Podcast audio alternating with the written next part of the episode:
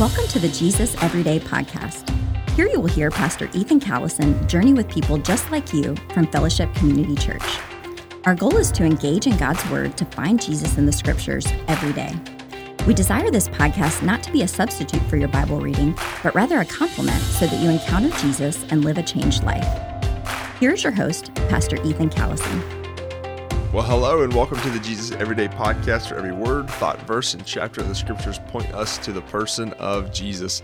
My name is Ethan Callis. I serve as one of the pastors here at Fellowship Community Church, and I am thankful for you joining in and listening to us here uh, as we're journeying through the scriptures. Um, we are journeying through the New Testament this year in 2023, and I hope you have uh, enjoyed just this opening weekend. Um, we would love for you if this if this podcast makes a difference in your spiritual journey in your life.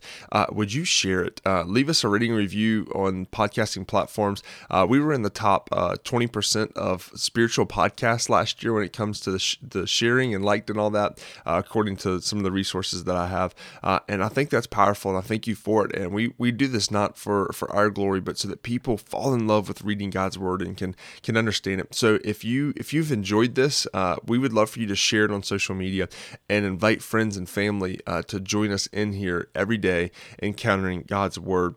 Um, now, uh, this past week, uh, I've recorded the Jesus Everyday podcast differently than I have in the past. Usually, we've been uh, weeks out in advance re- recording and publishing. But what I wanted to do is kick off the new year um, with me on here only um, and uh, model for what it's like to read God's Word. So I wanted it to be very fresh. So I'm recording a day, so it's you know, just full transparency. I'm recording a day before it's it's published. Um, so I had a, one of our listeners, Dave Preston, uh, talk to me, and he's like, "Man, I've really enjoyed reading uh, reading it and having you journey along with us in the New Testament." He said, "But why are we why are we starting in Luke? I thought we were going through the whole New Testament." And I was like, "Man, that's a great question, Dave." And I was like, "Well, if Dave has this question, maybe some of you do too." So we are starting here in Luke because then after Luke, we're going to go into Acts, and the author of Luke and Acts is the same person. It's Luke, and then we'll come back into some of the Gospels later on uh, throughout the year. He's going to sprinkle in the the Gospels back throughout the year rather than reading all the Gospels all at once and then coming up. So that was a great question uh, there. And uh, so in that, but before we hop into the text text today, I want to give you like the Bible reading tip that I use uh, that we see here is when we're reading God's Word, uh, we have to realize and understand what genre that the scripture is uh, so that we can read it according to that. Now, what, is, what does that mean, Ethan? So, like today, we're reading Luke. That is a gospel. The genre is a gospel genre. Later in the New Testament, you have uh, two other types of genres. You have one that's an epistle. An epistle is a, a letter that's written either to a church or a group of people or to a person. And it's written from a person to a group of people or to a person, such as, you know, Galatians, Ephesians, Philippians, Colossians. Those are all epistles written to other churches. And then you have the epistles where they're written to another person, like Philemon or Titus or Timothy, where these are written specifically to a person. And you have to read those slightly differently. You have to understand how to read them. Uh, and then later you have Revelation, which is prophecy, and how to read that. And you'd read that very similar to you'd read a lot of the Old Testament books that we journeyed through. Um, and then in the Old Testament, you have historical literature, law, poetry um, and, and, prophets. And uh, so, a resource that I want to want to share with you that I think would be beneficial for you to purchase, and even in this, uh, uh, when you look at this this resource, it's called "Grasping God's Word." You can find the link to it in our show notes. Uh, it's a book that breaks down. It's a five part uh, Bible study method, uh, and then it gives you kind of how to read each genre differently. Great resource. Um, but in that, Bible reading daily is going to be different than Bible study. Now, what I mean by that is like we're wanting to come to the Word each day and read it for our, our eating like I think like daily manna. We want it to feed us today.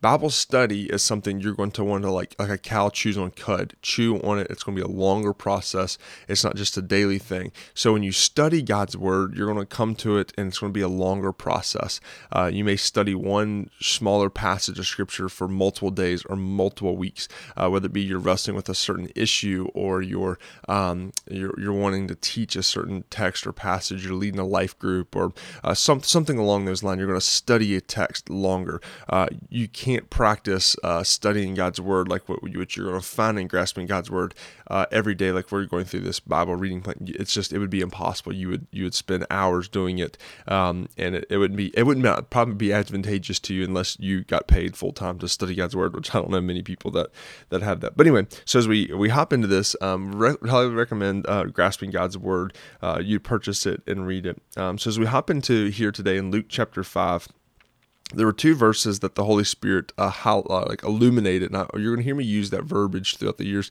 Uh, illuminate is just a, a, term that means like it's kind of like a light bulb. It illuminates.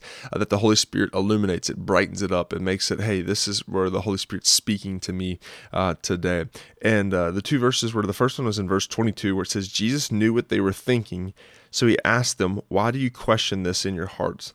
And then the second verse was verse 32 I have come to call not those who think they are righteous, but those who know they are sinners and need to repent. So, how, how I explain this? What's going on here? Um, so, when we look in verse 22, even in the, the whole the totality of Jesus, the, the a lot of the writings here that Luke writes here, um, you have the healing of the leper, and then you have the healing of this paralytic man, and then Jesus hanging out uh, with the sinners. Um, these sinners and tax collectors are what uh, the translation that I read that I'm reading now it calls them scum. Um, uh, Jesus heals this paralyzed man, um, and his friends bring him to this house where Jesus was teaching. There were Pharisees and religious leaders around. And uh, even in the timeline, what they're doing at this point in Jesus' life with the Messiah, uh, there was written law, uh, written, not law, but written um, strategies, written methods of how to discern whether the Messiah, a person who is claiming to be the Messiah, was truly the Messiah. It's written in what's called the Talmud. Uh, the Talmud is like a commentary for the Old Testament. And, um, and when they, when they, one of the things that the religious leaders would do is first they're just observing this person that's proclaiming to be the Messiah Messiah?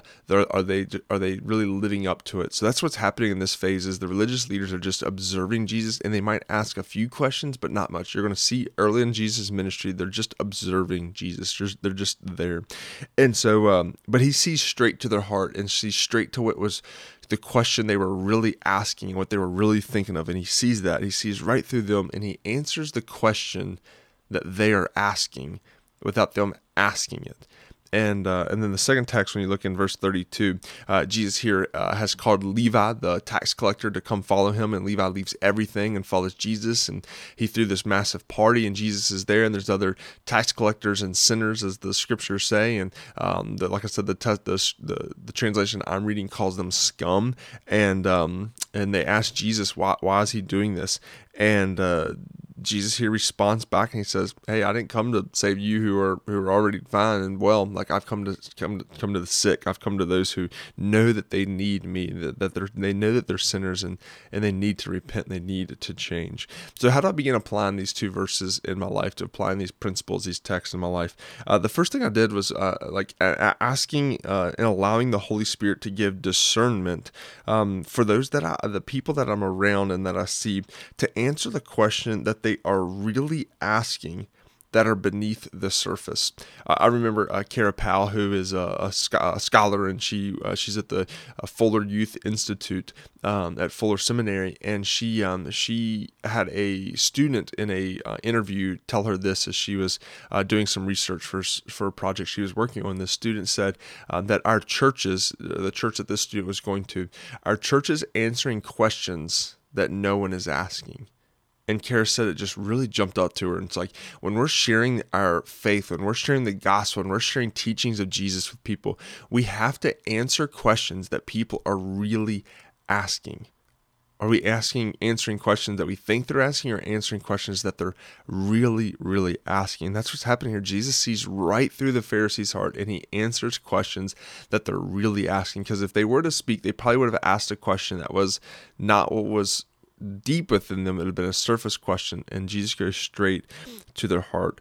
And so, in that, asking the Holy Spirit to reveal when I'm talking with people, would you reveal so that I see through the question that they're asking and really get to the question that's beneath the question that they're asking now that they're really, really wanting uh, to be answered?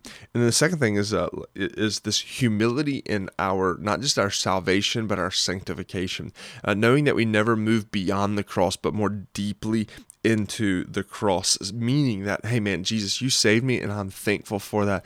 But man, I am still one messed up dude and I need you daily to do something in my life. Realizing that, oh yeah, because what happens is sometimes when we get more mature in our faith, more developed in our faith, we become cynical and jaded and like uh, we think we're better than others because we don't do things that they do and such. And uh, when Jesus is hanging out with these people, it's like, hey, I, I came for the sinners that they need to repent. I came to came, came to make them well. What happens when we become more well? I don't know if that's the correct grammar, but we start to have this this attitude of of humility, uh, and then even just when you look at the the grand story, like I said a little bit earlier ago about Luke's recording here, he he records uh, down that there's this uh, there's this healing of this person with leprosy and the compassion you see Jesus had with him there, and then this healing of this person that was paralyzed and what Jesus did there, and then Jesus going to Levi and calling Levi to be a follower of him, a disciple of his, and then hanging out with the, the quote unquote tax collectors and sinners, the scum of the earth, as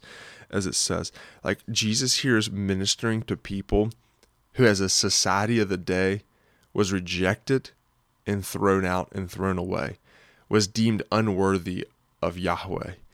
And today we look at this and like we can read this and say, yeah, we need to have this, but what people group, what what what who do we look at that say that we may not say verbally, we probably never would say verbally, hey, you're unworthy of the gospel, because we know that, that that's untrue. But the way that we live our lives and the way that we treat others, we treat them as that. So, in my response, uh, how I responded to this, I specifically asked, I said, Father, may today I see through someone and ask them a question that begins their search for truth and for you. Spirit, open a door of conversation to share the gospel with someone today. And Spirit, when you do, give me the confidence and the boldness to walk through. So that's how I responded to today's text, and I hope you've enjoyed this first week in 2023 as we journeying through the New Testament here on the Jesus Everyday podcast.